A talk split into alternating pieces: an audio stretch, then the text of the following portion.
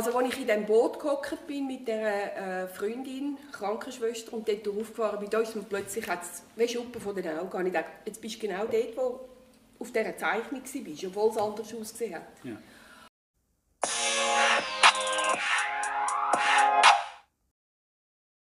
Das Filmbild von der Pensionierten wegen dem Samstagmorgen nicht zur Post gehen. Du bist ein strikter Samstagmorgen-Posti-Verweigerer.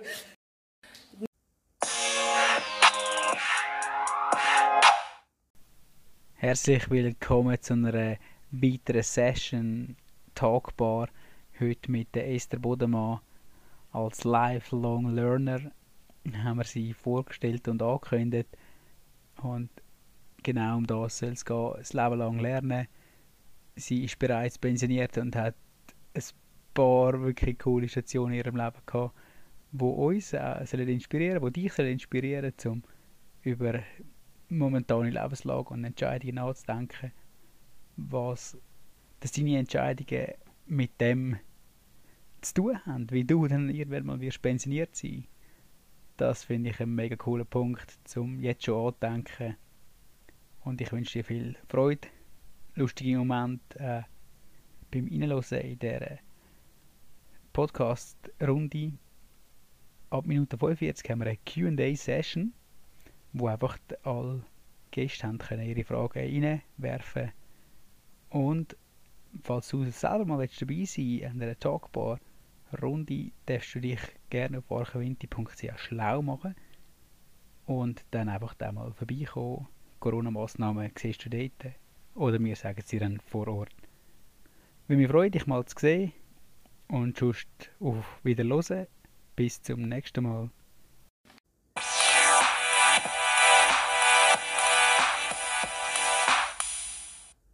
Wer bist du und wo siehst du dich in zehn Jahren? Nein. Im Altersheim. Nein, schau, äh, es geht wirklich heute äh, auch ums Thema ja, ähm, Leben. Ähm, Lifelong Learner ist mitunter äh, ein Thema das wir in der Vorbereitung mal angeschaut haben. Ähm, geh doch einfach mit uns mal so ein paar Eckpunkte durch, wo, wo, von deinem Leben, wo du findest, das, das ist ähm, das hat etwas gemacht. Also wird hier nicht alles etwas gemacht haben. Ich glaube, ähm, wenn ich so zurückschaue, manchmal hat man ja jemanden im engen Umfeld, der schwer krank wird oder jetzt mit Corona, dann fängt man so an überlegen, ups, wenn ich jetzt krank würde, was, was wäre dann? Und dann habe ich mir überlegt, eigentlich habe ich ein super Leben gehabt und wenn ich jetzt abschliessen müsste, es ist weh ich will jetzt nicht sterben, aber eigentlich, wenn ich zurückschaue, ich habe ganz viele schöne, gute Sachen erlebt, wo ich vielleicht mit 15 oder ich weiß nicht was nicht so geplant hätte, aber es war gut. Gewesen. Hm.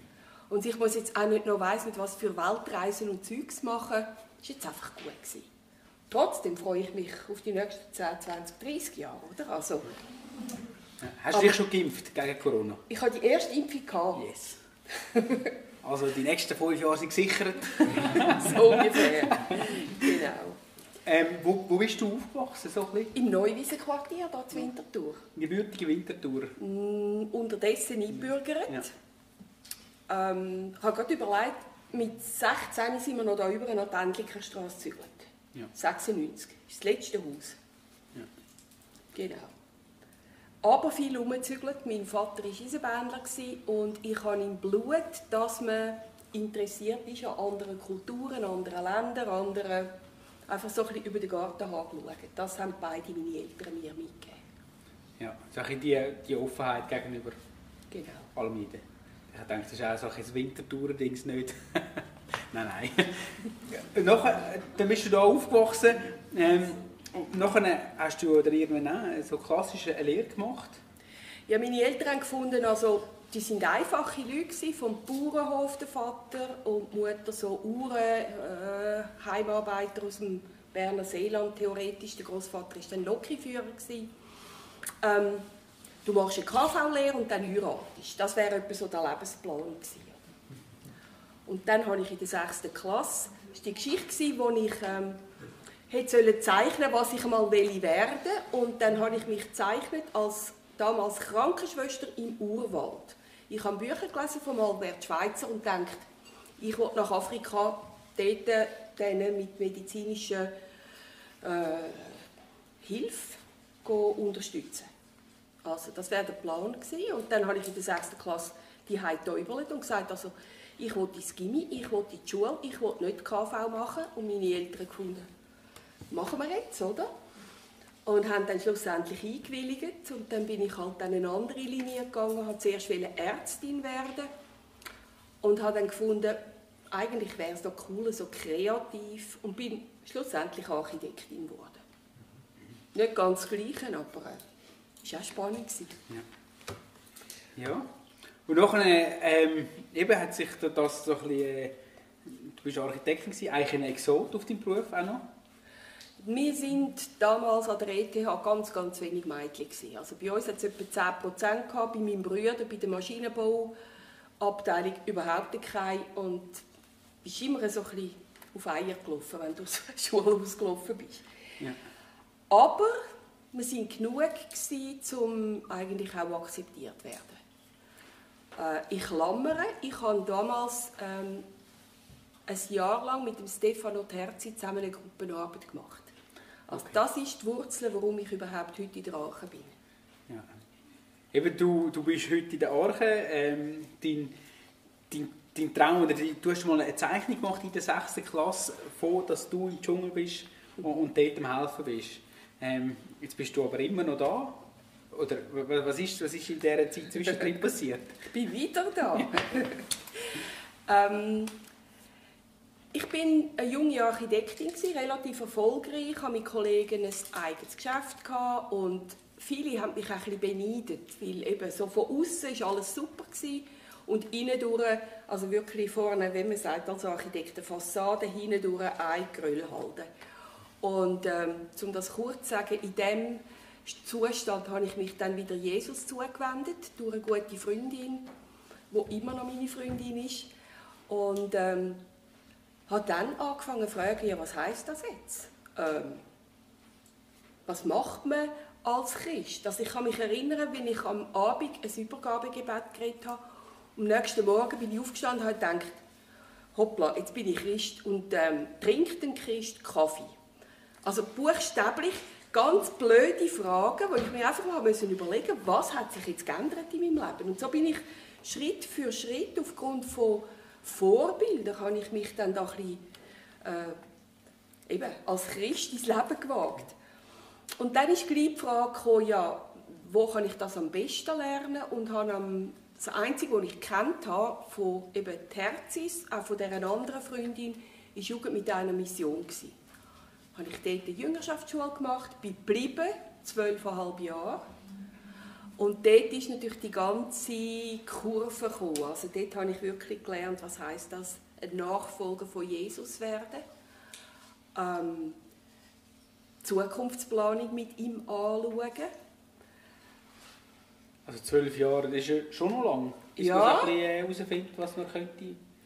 Ja, ich habe immer etwas zu tun natürlich. Ja. was also, haben wir denn dort so, so oder was hast zum nochmal schnell retourgehen, zum, auf das Bild von, von der Fassade und dem, dem Gröll hinten dran. Also weißt, ist das einfach etwas, hast du das dort in dem Moment schon so gesehen, dass das irgendwie dein Leben, so wie du auftrittst, mit dem, wie du fühlst, nicht stimmt? Oder ist das mehr so... Nein, das war eine momentane Geschichte und ich habe einfach gewusst, ich komme nicht aus dieser Gröllhalde raus alleine, jetzt brauche ich Gott.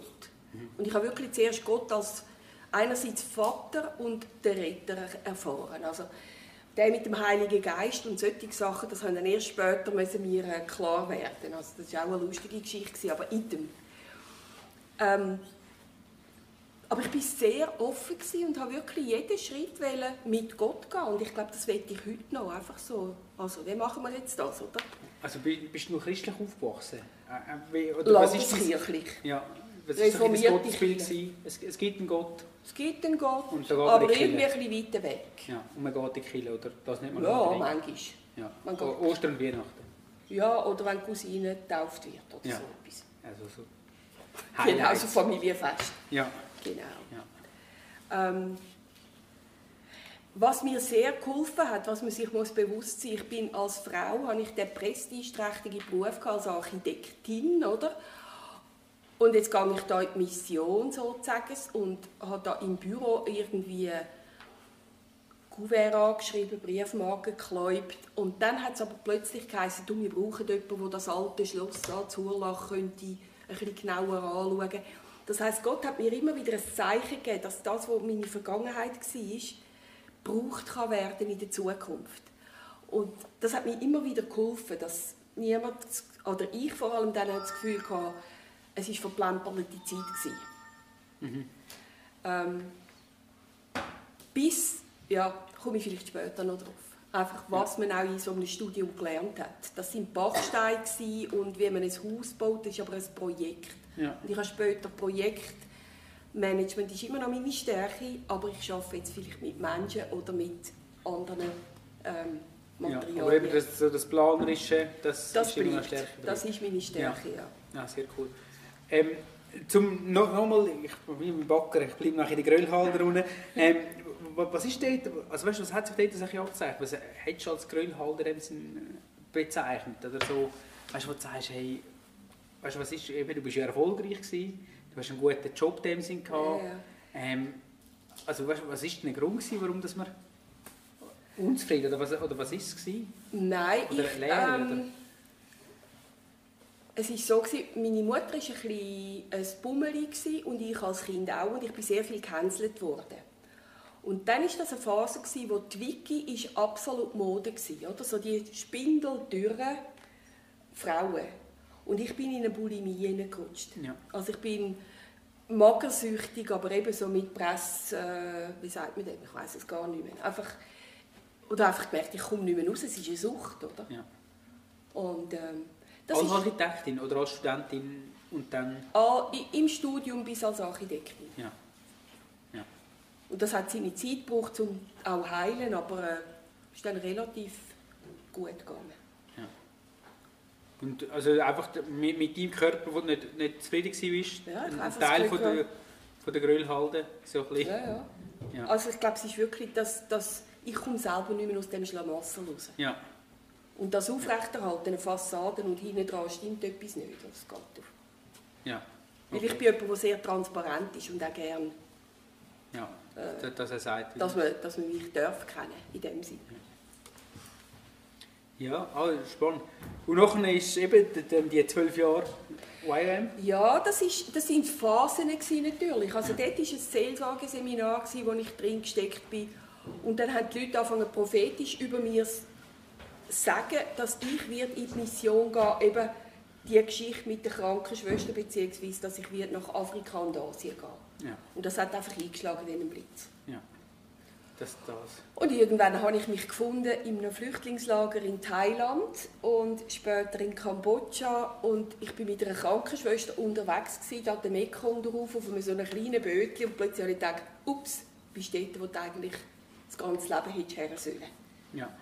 Aber du, du bist immer noch Architektin gewesen. Was, was hast du vom Mekong gemacht? Ich war in der Mission und habe gemacht, was es zu tun gibt. Ja. Projektmanagement im Flüchtlingslager. Ja.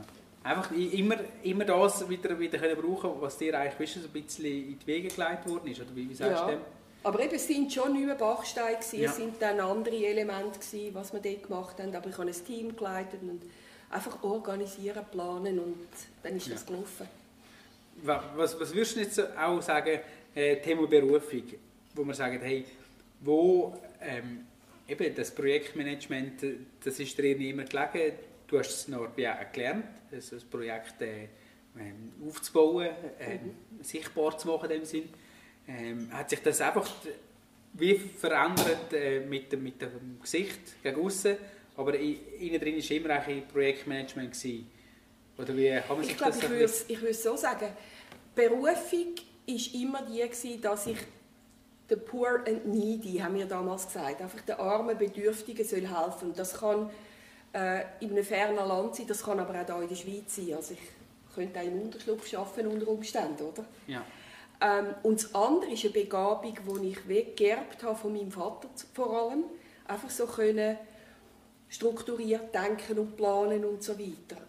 Das hat weh einfach zusammengespielt in meinem Leben. Ja. Aber die Berufung ist der Poor and Needy. Und Ja. das andere ist einfach eine Ausstattung, eine Fähigkeit, die ich mitbekommen habe. Und wie alt bist du gewesen, wo du so im Mekong rum... Der Mekong darauf bin ich so wahrscheinlich etwa zwischen 35 und 40 bin Ja. ich ja.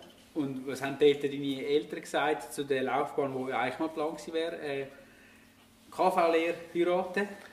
Das haben sie dann irgendwann losgelassen. Ja. Also ich meine, ich habe wahrscheinlich schon als Kind einen dicken Schädel gehabt und das gemacht, was ich wollte. Ja. Ähm, ist gut gewesen. ja. Und das, das ist auch nie, nie etwas gewesen, wo, wo dir gesagt hast, hey, das, das hätte ich wollen. Also du, du bist auch heute noch Single. Ähm, wo, wo ist irgendwann mal ein Entscheid in deinem Leben gefallen, wo du gesagt hast, hey, ähm, das, das geht nicht, das kann ich nicht vereinbaren, oder wie, ähm, wie, wie, wie ist es dazu gekommen? Ähm, ich habe mh, in der jungen Kille, haben wir vorher kurz darüber geredet, das ist so zwischen 16 und 20, 21 ist das gewesen, da in der Landeskille. Ähm, haben wir eine lästige Gruppe gehabt, so, so ein in diesem Stil. Und dort habe ich einen jungen Mann kennengelernt und wir sind, ich würde mal sagen, verlobt gewesen. Und das ist auf ganz blöde Art und Weise auseinandergebrochen während einem Auslandaufenthalt. Und banal gesagt, ich habe nie mehr an einen späteren Freund so viel Vertrauen können entgegenbringen wie dem. Ich habe gefunden, du, ich, ich muss ja nicht einen zweitklassigen Mann heiraten, nur dass ich geheiratet bin. Ja. Oder? Also, zweitklassig im Sinne von, habe ich nicht nötig. Ja. Ein bisschen Stolz auch drin wahrscheinlich, aber es ist natürlich in der Schweizer Gesellschaft, wo man kann durchaus als Singlefrau durchs Leben gehen Als Architektin vielleicht auch noch gerade da kommt man immer Respekt über auch, oder? Ja. Also, das ist dann nicht bei dir passiert. Ah, Sie haben an der ETH studiert. Oh, ja. okay, also... Und, und gleich- was, was ist denn, äh, ist denn da irgendwie, so ein bisschen- sind da Vorwürfe gekommen oder hat man da ein Bild von dir gemalt und gesagt, ja, die emanzipierte Architektin, die macht einfach ihren Weg oder wie, wie ist man da? Nein, eigentlich, wir sind auch ein ganzes Grüppli von Freunden, die damals zusammen studiert haben. Das, also wir treffen uns nochmal einmal im Jahr ein Wochenende. Das sind alte Studienkollegen.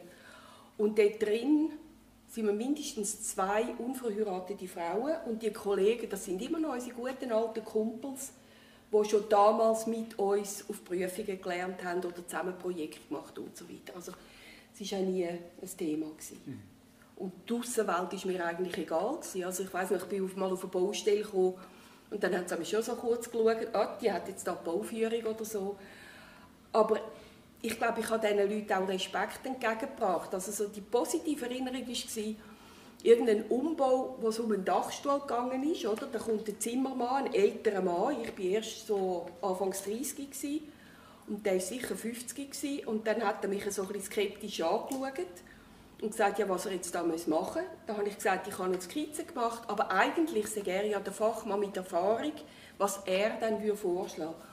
Dann hat er so grosse Augen gemacht und gesagt, das ist mir jetzt noch nie passiert. Die Architekten sagen schon immer so arrogante Schnösel. und einfach irgendwie die Haltung auch, dass man auch einen Handwerker zum Beispiel respektiert. Darum habe ich nicht Probleme auf der Baustelle. Ja. Und das ist eben ja auch, auch gut gekommen, wenn wir wieder über zum Mekong switchen. Ähm, ja, dort äh, drauf irgendwie gemerkt, mal, das ist irgendwie ein Teil von der Berufung, dass äh, in dem Projektmanagement rein, ähm, Sachen dem Sinn zeichnen, sich können vorstellen, die noch nicht sind. Als, Architekt kann man sie wie, wie solche können machen. Hast du irgendwie, wieso, ähm, den Moment hat es mal gegeben, wo du gesagt hast, hey, da, das ist meine Berufung, oder? Hast du einfach immer Vorzug genommen, was gekommen ist? Beides. Also als ich in dem Boot gehockt bin mit der äh, Freundin, Krankenschwester und dort aufgefahren bin, da ist mir plötzlich hat's wie Schuppen von den Augen. Ich dachte, jetzt bist du genau dort, wo auf dieser Zeichnung warst, obwohl es anders ausgesehen hat. Ja. Und dann, etwa zwei, drei Jahre später, ist es darum gegangen, dass ich in die Schweiz zurückkommen soll. Und ich hatte zwei Angebote. Ich hätte da beim Stefano Terzi ins Architekturbüro wieder einsteigen weil die haben das oft gemacht, dass irgendjemand aus der Baubranche, der aus der Mission zurückkam, hat dann bei ihnen wieder können anfangen Und ich hatte ein anderes Angebot von einem Hilfswerk, das in Afrika geschafft hat, vor allem Westafrika, dort mitzuschaffen. Und für mich war glockenklar, gewesen, Gott hat mich für the poor and needy berufen, ich gehe in das Hilfswerk. Ja. Ich meine, so verlockend, dass die Architektur gewesen wäre, aber es war klar. Gewesen. Ja. Und wie lange bist du dort gewesen, nachher? Hilfswerk habe ich noch ja. etwa 20 Jahre gemacht, dann bin ich pensioniert worden. Ja. Einfach eben schon 20 Jahre, zack. Ähm, du hast wahrscheinlich noch ein paar Sachen dort äh, erlebt, gell, wo du merkst, ja, das, hat dich äh, wahrscheinlich geprägt, äh, auch mitunter auch gezeichnet. Ähm, du, du, bist auch nicht, äh, du bist eine vielbeschäftigte Pensionierte. Ähm, als ich dir das erste Mal angerufen habe, äh, haben wir wirklich um einen Termin ringen. Ich sagte, ja, okay. äh, Finde find ich sehr cool. Wo ich denke, ja, also einfach der du hast mir nur schnell so gesagt, also dein, dein Zeitplan, was gerade so läuft und was du noch machst und so.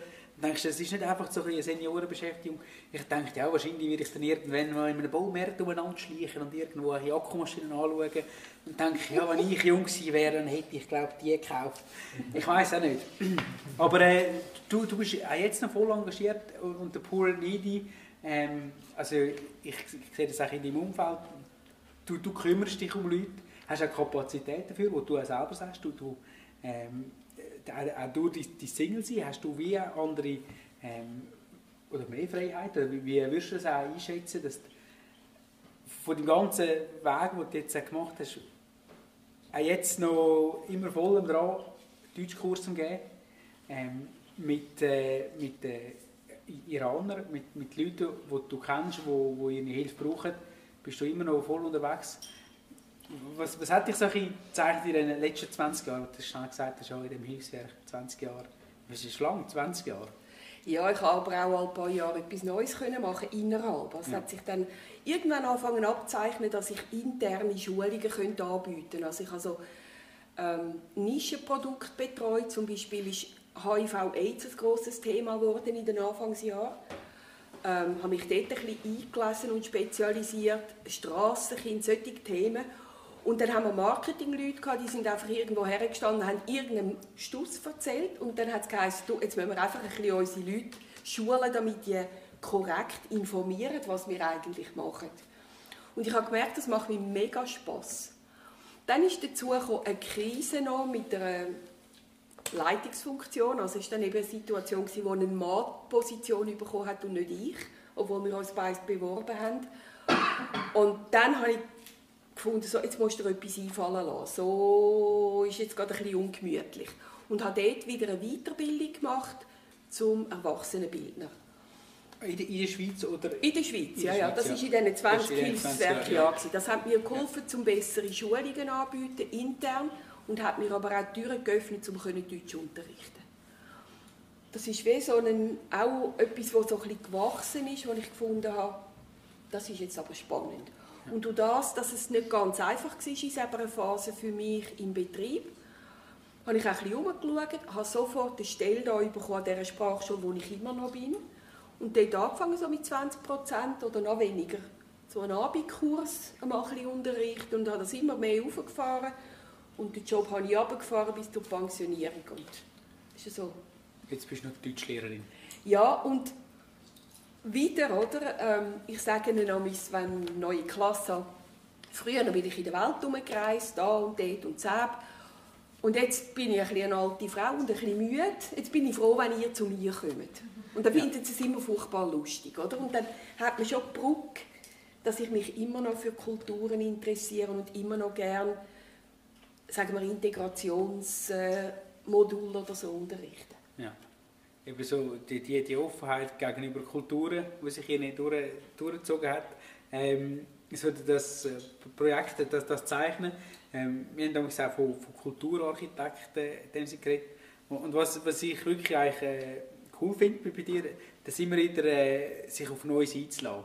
Du, du bist für mich nicht so die, die klassische, also es gibt es wahrscheinlich nicht, wäre auch fies, wenn wir sagen, der klassisch pensioniert. Aber, aber äh, ich habe wirklich das Gefühl, ja, eben, ich habe keine, keine Hemmungen gehabt, dir anzuleiten, ob du dich auf so einen Tagbarabend würdest einladen oder so. Oder, ähm, einfach so, so von deinem äh, Gespür her oder von, von deiner Art, habe ich einfach gemerkt, irgendwie, du kannst dich irgendwie eine Situation anpassen und kommst mit Menschen zurecht.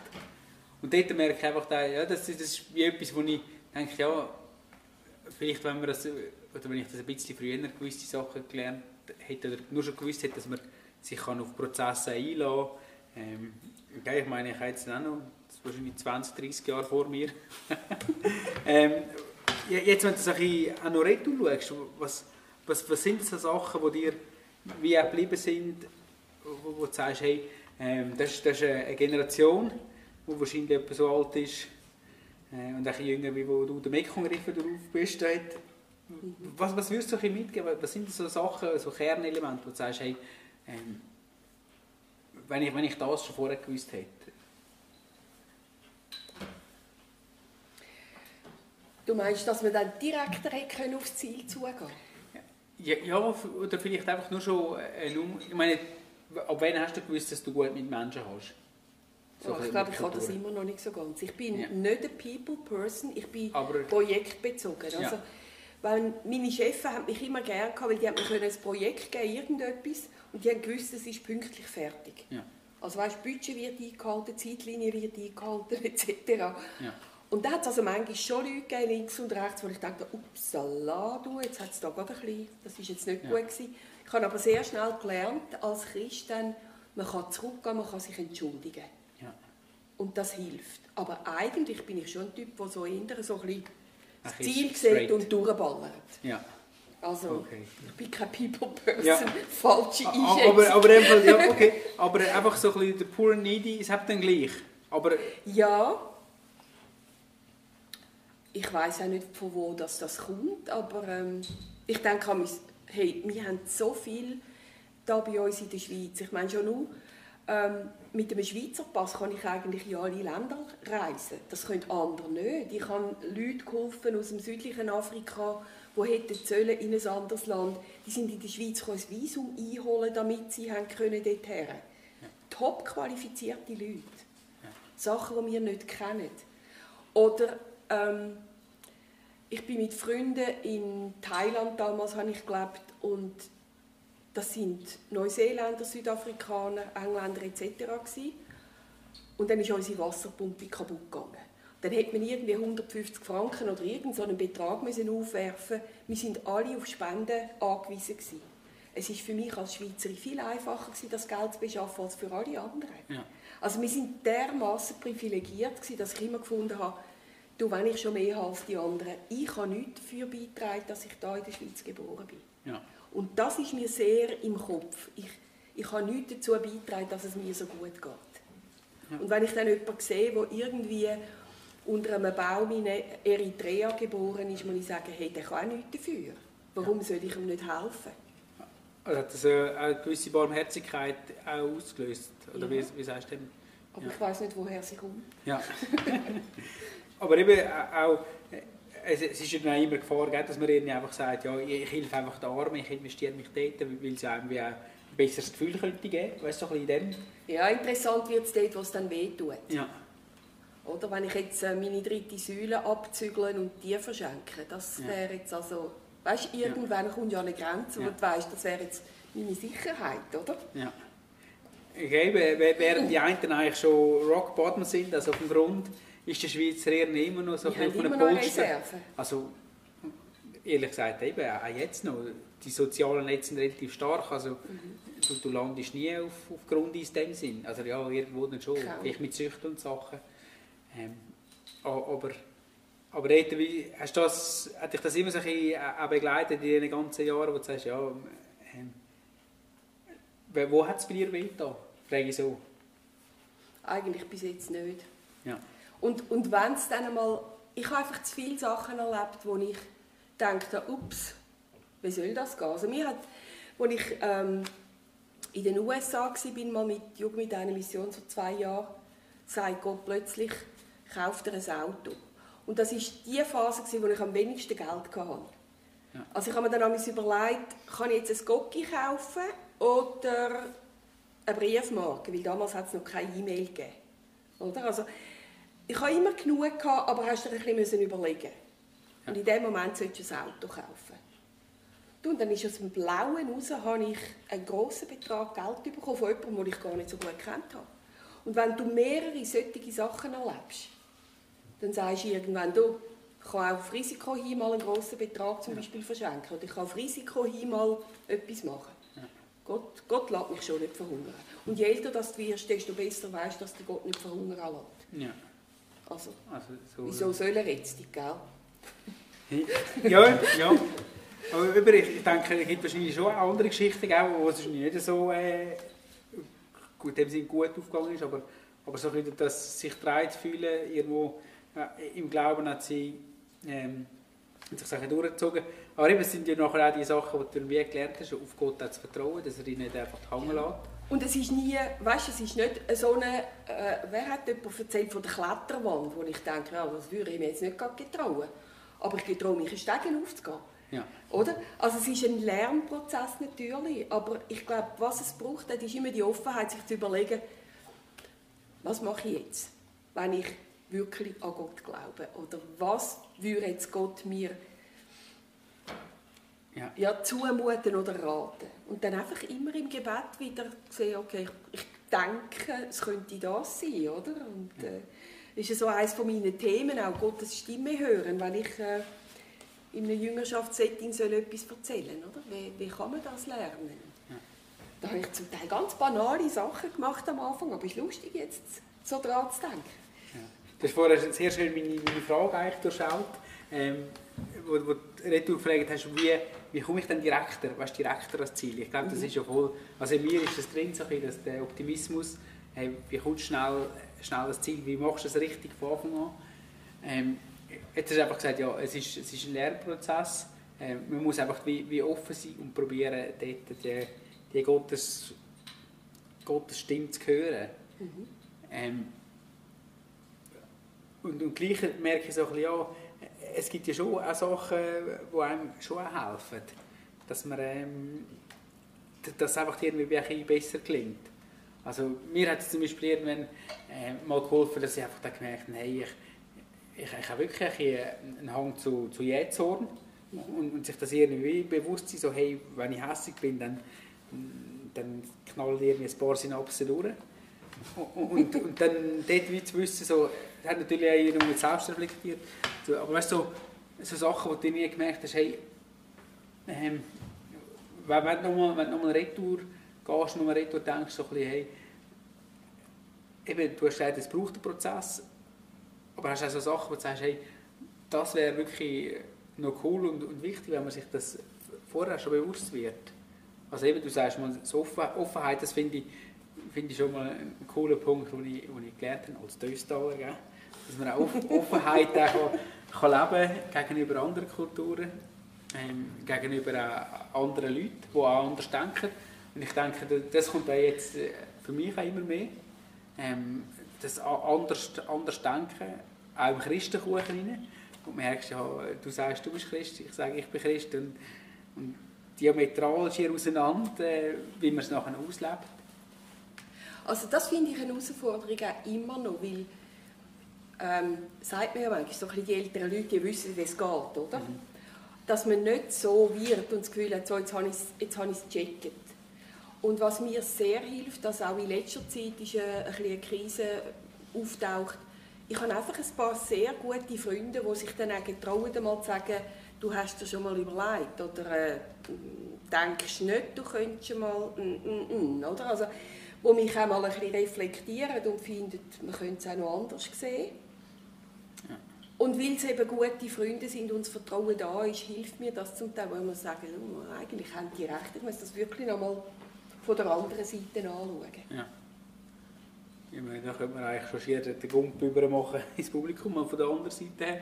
Ähm, ich, ich würde nachher auch gerne wie, wie eine Runde aufmachen und sagen, hey, das wäre wär eigentlich so, so spannend, wie, wie für euch, ähm, wir nicht fragen, so, hey, habt ihr auch Leute, die dürfen kritisch hinterfragen?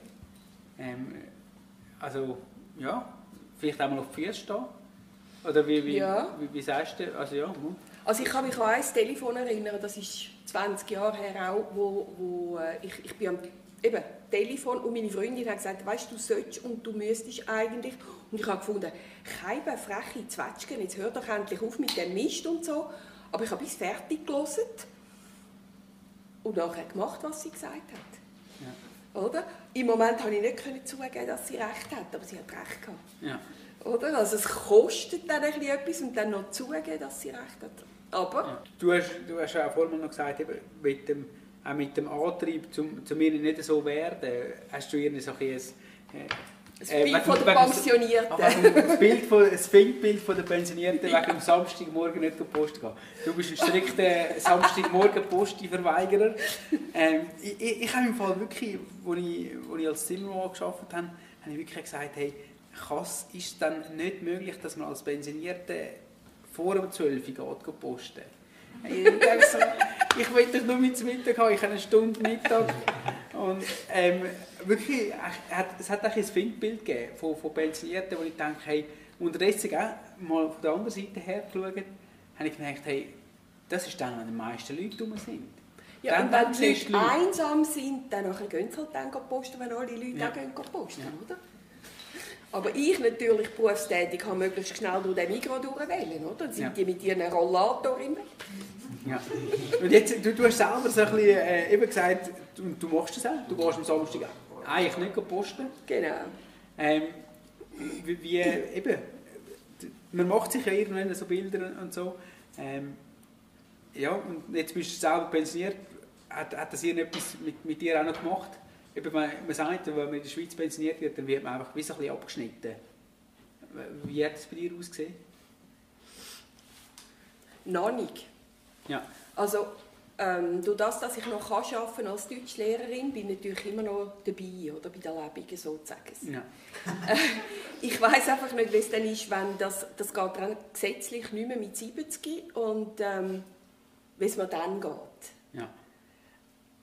Die Frage ist einfach, gibt es dann andere Sachen? Ich meine, in, der, in einer Kille hast du immer etwas, wo du mithelfen könntest. Ja. Ich denke, die Gefahr ist einfach, dass man das Gefühl hat, ich habe so viel Erfahrung und ich weiß es besser und die Jungen müssten jetzt so wie ich sagen und die müssten meinen Rat holen, statt dass man es umgekehrt sieht. Mhm. Also ich sage jetzt etwas ganz Gefährliches, aber äh, ich überlege mir manchmal, denke ich, wenn ich dann gar nichts mehr zu tun habe, dann frage ich dann, ob ich in der Technik da oben darf mithelfen darf. Und dann bin ich nämlich der Lehrling bei den jungen Leuten. Weil das würde mich jetzt interessieren, wenn man das ja. macht. Ja, unbedingt. Macht das. Oder? Also, ich weiß auch nicht, wie das aussieht, oder? Wenn da der Tier zeigt, wie man da muss... Äh, ja.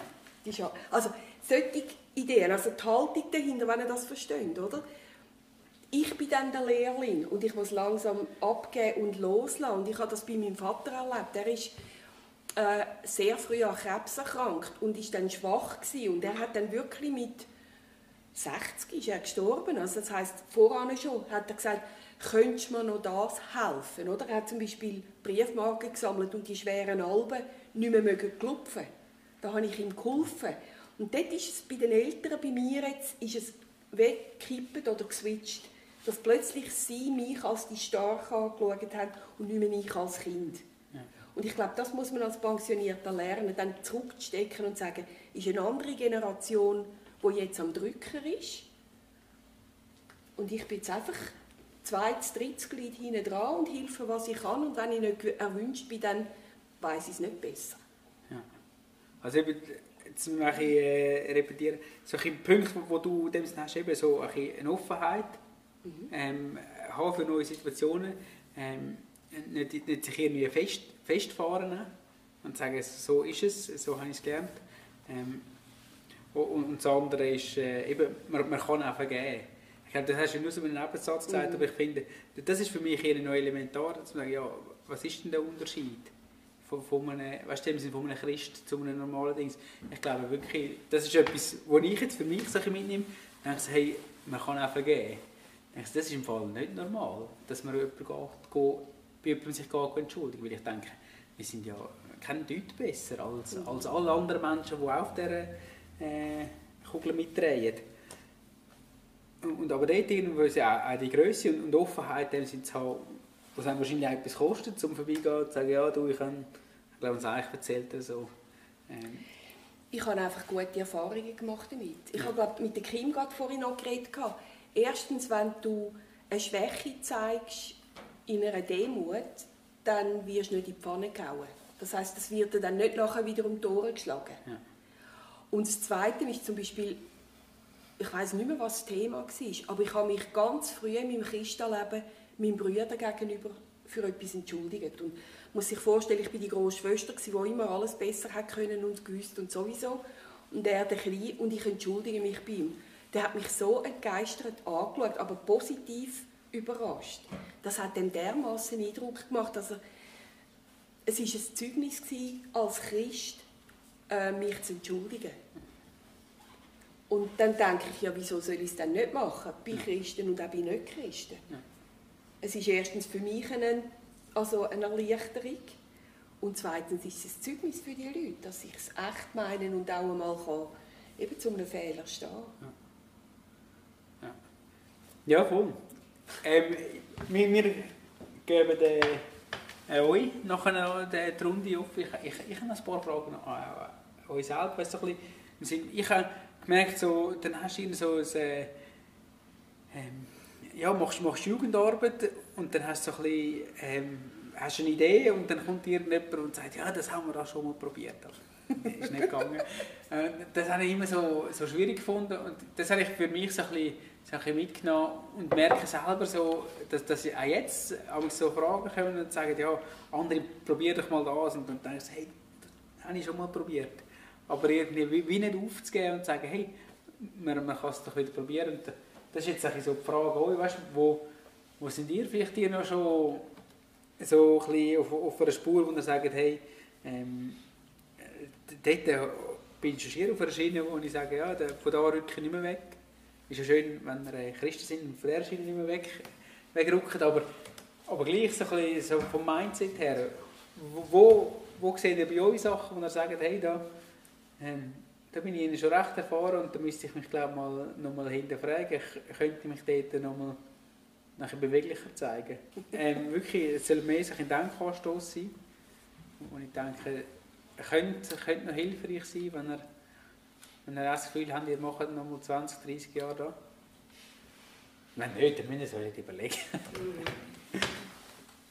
also wenn ihr Feedback habt, dürft ihr mal, äh, soll ich sagen, hey, Vielleicht hat euch etwas angesprochen. Wie ist es dir gegangen, nach so einer langen Zeit im Ausland wieder in die Schweiz zu kommen, in einer völlig anderen Kultur? Also wo der, der Unterschied von zwei Kulturen ist Ja. Also, Beispiel habe ich von einer Nachbarin ein Velo geschenkt bekommen. Das hat eine Platte gehabt und dann hätte ich ein neues, ich weiß nicht mehr, einen Schlauch kaufen oder ich glaube einen Schlauch für das Velo. Und dann bin ich dann Coop über, Bau und Hobby, und habe gesagt, ich hätte gerne einen Veloschlauch. Früher hast du eine Sorte Velo gehabt, oder? Und dann schaut er mich an und sagt, ja, was haben Sie für ein Velo? Und ich gesagt, ja, gewöhnliches. dann habe ich schon gemerkt, das schaut langsam ein bisschen komisch, oder? Also, die Welt hat sich in der Schweiz verändert, oder? Ich habe den lokalen Zürich-Dialekt geredet und die haben alle gedacht, ich liege Scheibe. Weil ich einfach ich habe nicht mehr gewusst, wie es geht. Weißt, also von eben Velotypen bis zu Formular auf der Bank und so. Und ich habe mich sehr schnell angewöhnt zu sagen, wissen Sie, ich bin gerade aus dem Ausland zurückgekommen, können Sie mir das erklären? Einfach damit ich ernst genommen werde, oder? Das ist so das Lustige an der Oberfläche. Unten durch habe ich etwa zwei Jahre gebraucht, bis ich wieder da war. Und es hat ein ganz bewusster Entscheid sein, weil die erste Zeit da haben wir unterdessen E-Mail gehabt und ich habe ständig E-Mails an mein altes Team in Kambodscha geschickt. Und ich bin noch mit denen unterwegs und habe da einfach so ein meine Arbeit gemacht, aber das Herz ist noch da geblieben. Und irgendwann habe ich das abschneiden, was mir bewusst geworden ist. Und habe das auch kommuniziert und dann haben sie gesagt, du, das verstehen wir ganz gut. Und wir sind jetzt noch im Kontakt, aber viel lockerer natürlich. Aber man muss sich entscheiden, ich bin jetzt da. Wann bist du noch zurückgekommen? Ähm, an der Pfingsten 1995. Und zwölf Jahre vorher ist 83. Ja, Grössenordnung. Ja, also mit allem. Gell, Deutschland ist ja nicht so Ausland, aber äh, schon auch.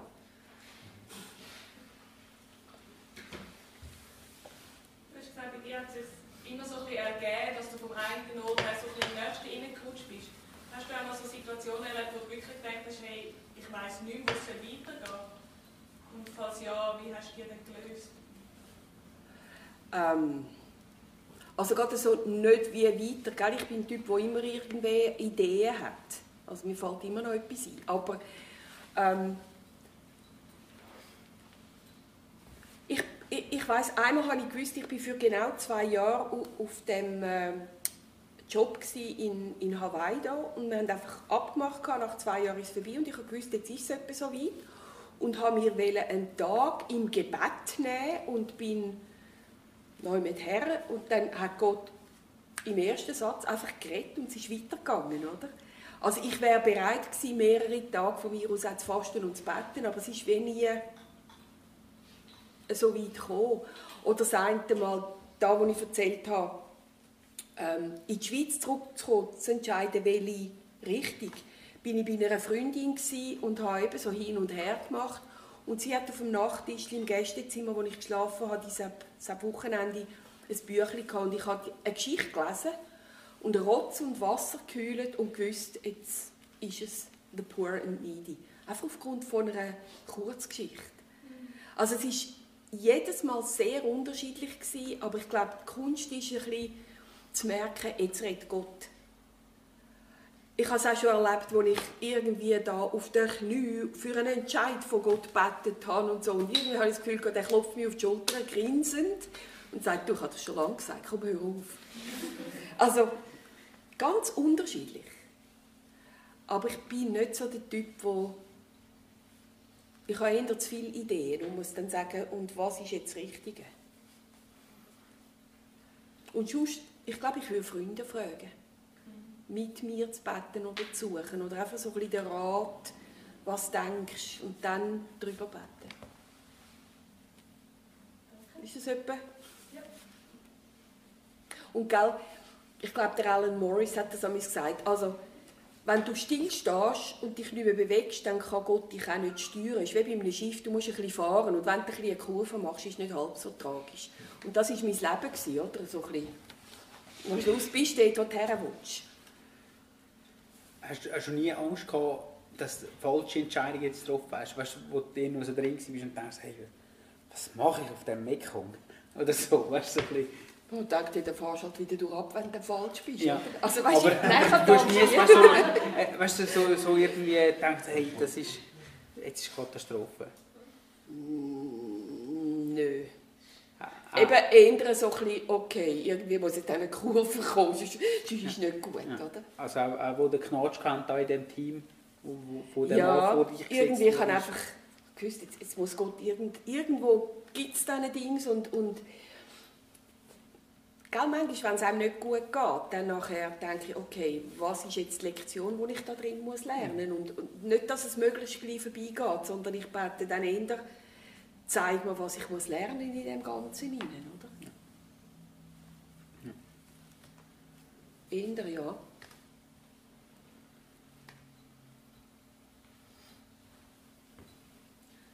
Ich wollte einfach eigentlich fragen, wie du so mit Gott betest oder wie Gott zu dir redet. Das ist eigentlich schon ziemlich ausführlich beantwortet wie die andere Frage. Aber es gibt es noch so einen Punkt, wo du sagst, oder mehrere Punkte, was dir, oder was Gefühl ist, was die Voraussetzung ist, dass Gott reden kann, beziehungsweise dass man ihn hört? Also die Theorie ist ganz klar, ähm, Buß tun, wenn noch Sünde im Leben ist, oder? Also äh, man sagt etwa die, es kann ja sein, dass der Kanal verstopft ist. Weil wenn mir jetzt Gott sagt, ähm, gang dort und dort her, zum Beispiel in die Mission, und ich sage, nein, ich gehe auf keinen Fall auf Afrika in die Mission, dann kann er ja gar nicht zu mir reden. Oder? Also, oder es ist etwas in meinem Leben, das ich zuerst muss bereinigen muss. Und eigentlich wüsste ich es, dass ich das muss, aber nein, also das mache ich nicht, aber red jetzt zu mir, oder? Ja. Also ich glaube, das sind so die Sachen. Eine echte Offenheit. Ja. Und ich glaube, also auch wie Gott zu einem redet, ich bin ein sehr visueller Mensch, ich sehe oft Bilder oder so, aber andere Leute ticken da ganz anders. Das, das kannst du auch nicht verallgemeinern. Vor, vor wa- was sind denn so, ähm, nochmal auf, auf das Thema Ängste zu kommen, wa- was sind so ein ähm, Ängste, die dich begleitet haben? Es hat jetzt auch durch die, die ganze ähm, Zeit durch. Hast du, ja, hast du Angst vor dem pensioniert werden oder so? Oder äh, weißt, so, so Sachen, wo du das Gefühl hast, ja, Was ich verrückt gefunden habe, ich habe jene äh, Vorstellungen gehabt, was zum Beispiel könnte gefährlich sein, wenn man da eben auf Thailand geht und da in den Dschungel oder so, oder? Und es sind ganz andere Sachen gewesen, die nachher ein Problem geworden sind. Also oft hat man Angst wahrscheinlich vor etwas, wo überhaupt kein Thema ist und merkt gar nicht, wo eine andere Gefahr lauert. Blöd gesagt, ich habe Angst vor Schlangen. Noch immer bin ich da nicht so äh, freundlich mit ihnen. Und ich habe Angst vor so Schlangen, Krankheiten und alles so Mögliche. Und am Schluss war der Knatsch in einem Team, gewesen, wo das Problem war. Oder einfach, wie lebt man zusammen als Christen, als Missionsteam, oder? Dort sind Schwierigkeiten effektiv. ja. Und man muss es wie merken, oder? Also, dass man dann die Antenne draussen hat, um zu merken, wo werden wir eigentlich auch ein Stück angegriffen. ja. Gibt schon, also gibt schon. Ja. Eben gerade weil ich so eine bin, die durchballert, weil ich, ich habe ein Ziel und so, und das, dass ich wie Fremdwahrnehmung und Selbstwahrnehmung zu weit auseinanderklaffe. Ja. Das ist, glaube ich, meine Grundangst. dass du anders wirkst, wieder, Wieder, du dass ich eigentlich es meine. Ja, jetzt gehst du extra am Samstagmorgen nicht posten. Und die anderen denken, ja, Wieso ist sie nicht im Laden? Ja. ja, also es sind, sind natürlich tiefere Sachen, Ja, ja, aber äh, so ein bisschen das. Ja. Dass ich meine es eigentlich gut und der andere ist da ihm vor den Kopf gestoßen. was mit verschiedenen Kulturen ja sowieso passiert. Gell? Das passiert. Ja. Eben, äh, meine Schweizer Freundin, die mit mir studiert hat und die 40 Jahre kennen, die schlägt dann einfach zurück und sagt, hey, geht's noch eigentlich? Aber andere Kulturen sagen das natürlich nicht.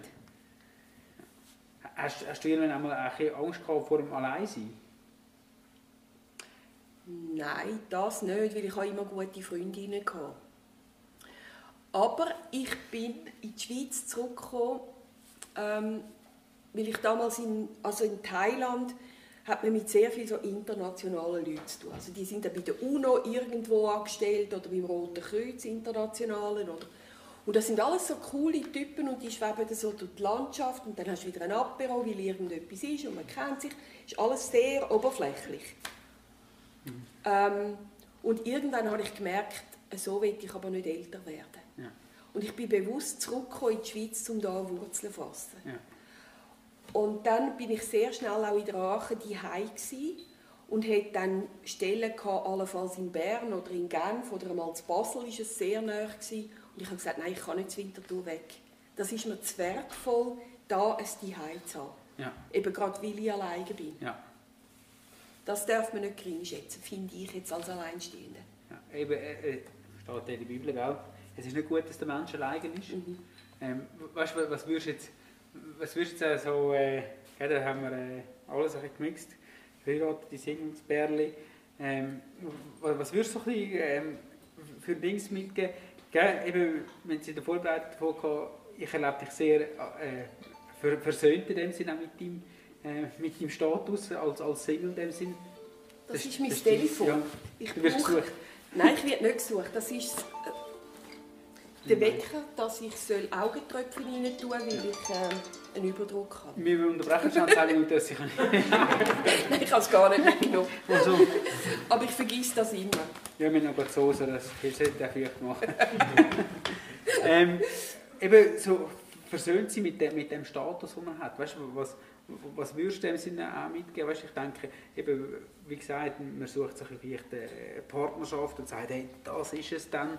Ähm, und gerade, wir haben eben gerade davon gehabt, so, in, in der Kultur, Schweizer Kultur ist es so, ja, man hat, man hat ein Häuschen, man hat ein Auto, man hat zwei Kinder. Das ist so ein bisschen das, das Idealbild, das, was deine Eltern eigentlich auch hatten für dich. Kein Häuschen. Und auch kein Auto. Kein Häuschen, kein Auto. Ein Velo dafür, mit einem Velo. Reifen. Hast du eigentlich ein neues jetzt unterdessen? Ich habe ein E-Bike. Hey. Ja. Hey. Man hat äh, keine Zeit, gell? 45er. Nein. Nicht, das ist schon äh, schnell. Hey. Aber eben, we- weißt du, was würdest du ein bisschen mitgeben? Was sagst du, hey, was, ähm, hat es bei dir irgendwann mal so eine Wertfrage gegeben? Bin ich, ähm, würde, man, würde man meinem Partner mehr Wert geben? Ich, ich denke immer noch, es ist wirklich ein Problem in der Gesellschaft, dass man ähm, als Single wie nicht äh, das, äh, ähm, die, auf, auf, der gleichen, auf dem gleichen wahrgenommen wird. Also ich sage jetzt etwas ganz Böses. Ähm, vielleicht in der Kirche nicht. Ja.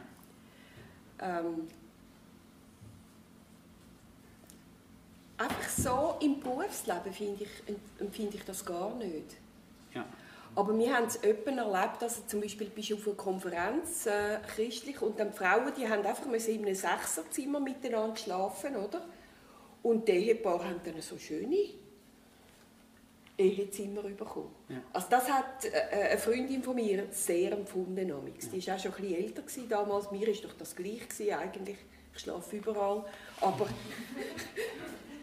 Ja. dass, dass wenn die Ehepartner oder, oder Familie bevorzugt worden sind. Und das ist wahrscheinlich ganz unbewusst gewesen. Oder etwas, wo ich zum Beispiel, finde ich echt daneben, oder?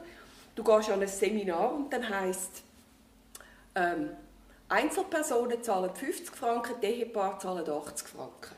Das sehe ich jetzt überhaupt nicht ein, warum die Ehepaare sollen weniger müssen zahlen Ja. Und die Erklärung, ich habe mal gemotzt, da bei zu tun, oder, bei der Bewegung Plus, der hat überhaupt nicht gecheckt, was mein Problem ist. Ja. Und ich habe ihm dann gesagt, «Schau, wenn ich komme und damals kriege, wir beide verdienen weniger als Dursi und der Stefano Terzi. Warum sollen jetzt die Terzis 80 Franken zahlen und wir jede 50? Ja. Und eine eingetragene Partnerschaft kann man auch nicht machen. Ja. Nein, es, ist- Ja. also dort, dort denke ich manchmal, das sind Christen noch so ein bisschen auf einem alten, ich sage jetzt veralteten Modell, das ich als Diskriminierung empfinde manchmal. Unterdessen ist es mir ein bisschen gleich, weil ich finde, du, ich vermag es auch. Oder? Ja. Aber das Denken dahinter gefällt mir nicht. Ja. Ähm, okay, jetzt, ich, ich hätte dich vorgewarnt, dass du wahrscheinlich die Frage wegen Singen kommt. Jetzt bin ich der, der auf dem Ding umeinander hackt. Ähm, einfach da wirklich äh, zum, zum wie euch auch ein bisschen mitnehmen und sagen, hey, was, was erwartet ihr in dem Sinne vom, vom Status äh, Single sein? Oder verheiratet sein? Weißt, gibt, es gibt so einen anderen Status oder so? Dass man sich dessen wirklich bewusst ist und, und, ähm, eben so ein bisschen, du hast dich jetzt irgendwie geplant, du hast dich organisiert und so. Ähm, was, was würdest du dir denn wünschen, weißt, wie man, wie man mit, einem, mit jemandem, der Single umgeht? Müssen wir irgendwie anders umgehen? Weißt, kann man den mailen oder sollte man den mailen? Oder, oder ist dir da irgendetwas Also so- einfach einen gewissen Respekt. Ja. Und ich finde, es hat eben einen Haufen Vorteile auch. Ich kann tun und lassen, was ich will, oder? Ja. Also die Reisetätigkeit, die ich gemacht habe, da haben meine Kollegen, die geheiratet und mit Kind äh, die sind, die haben die größeren Probleme gehabt. Beispiel ähm, bin ich oft dann am Samstag oder am Sonntag irgendwo in ein Land gefahren, habe das Wochenende mich in Hanoi zum Beispiel äh, ein bisschen rumgeschaut und ein paar Sachen gemacht. Und nachher bin ich wieder geblieben und erst am Montag heimgekommen. Und sie sind immer vom Montag bis am Freitag gegangen. Das heißt, ich habe viel mehr Möglichkeiten gehabt, zum Beispiel eben die Kultur von einem Land noch ein bisschen kennenzulernen oder auch Freunde zu treffen, die ich dort schon hatte und so weiter. Es hat einen Haufen Vorteile und ich glaube, man muss einfach Vor- und Nachteile sehen. Ja. Natürlich gibt es Situationen, wo es angenehm wäre, man hätte einen Partner. Also ich würde zum Beispiel sehr gerne wieder einmal tanzen. Ich bin als junge Frau sehr gerne tanzen. Kannst jetzt einfach nicht so gut, oder? Ja. Jetzt ist noch Corona, Ja, sowieso. ja, cool. Also, aber eben, ich leide jetzt nicht wegen dem. Ja. Aber eben, du, du bist wie auch versöhnt mit dieser Situation. Und, und hat das einen Weg gebraucht? Oder wie, wie wirst du dem so ein bisschen, ist es, oder einfach, hast du irgendwann gesagt, so, jetzt ist es so? Also ich habe mir glaube ich, immer gesagt, ähm, wenn schon, muss es der Richtige sein. Ja. Sonst lieber nicht. Ja. Echt noch clever. also weißt du, manchmal habe ich wirklich das Gefühl, es ist so das Bild, um, ja, dann komme ich unter die Haube. Ähm, Nein, habe ich eben nie wollen, Ja. unter die Haube. ja. ja. Dampfzughaube. Dampfabzughaube. Fragt euch wirklich Sachen, hey, mit, mit eurem, eurem Status, äh, Partnerschaft, Single sein, wo sind ihr da? Wie sind ihr selber unterwegs? Wo ihr sagt, hey, bin ich, bin ich noch offen für Sachen, die sich ändern in meinem Leben? Oder äh, weiss ich jetzt schon, wie der Hase läuft? Und denkt daran, ihr habt vielleicht noch 20, 30, 40 Jahre. Vielleicht sogar noch mehr. Wer weiß. Ja, aber man weiß ja nie, wenn es vorbei ist, gell? Weiß man nicht. Also, ähm, ist nicht vielleicht der letzte Abend. Ich würde, äh, ja, Bar auftun, das beenden. Danke vielmals. Bist du da gewesen? Sehr Gibt's noch einen Applaus für dich?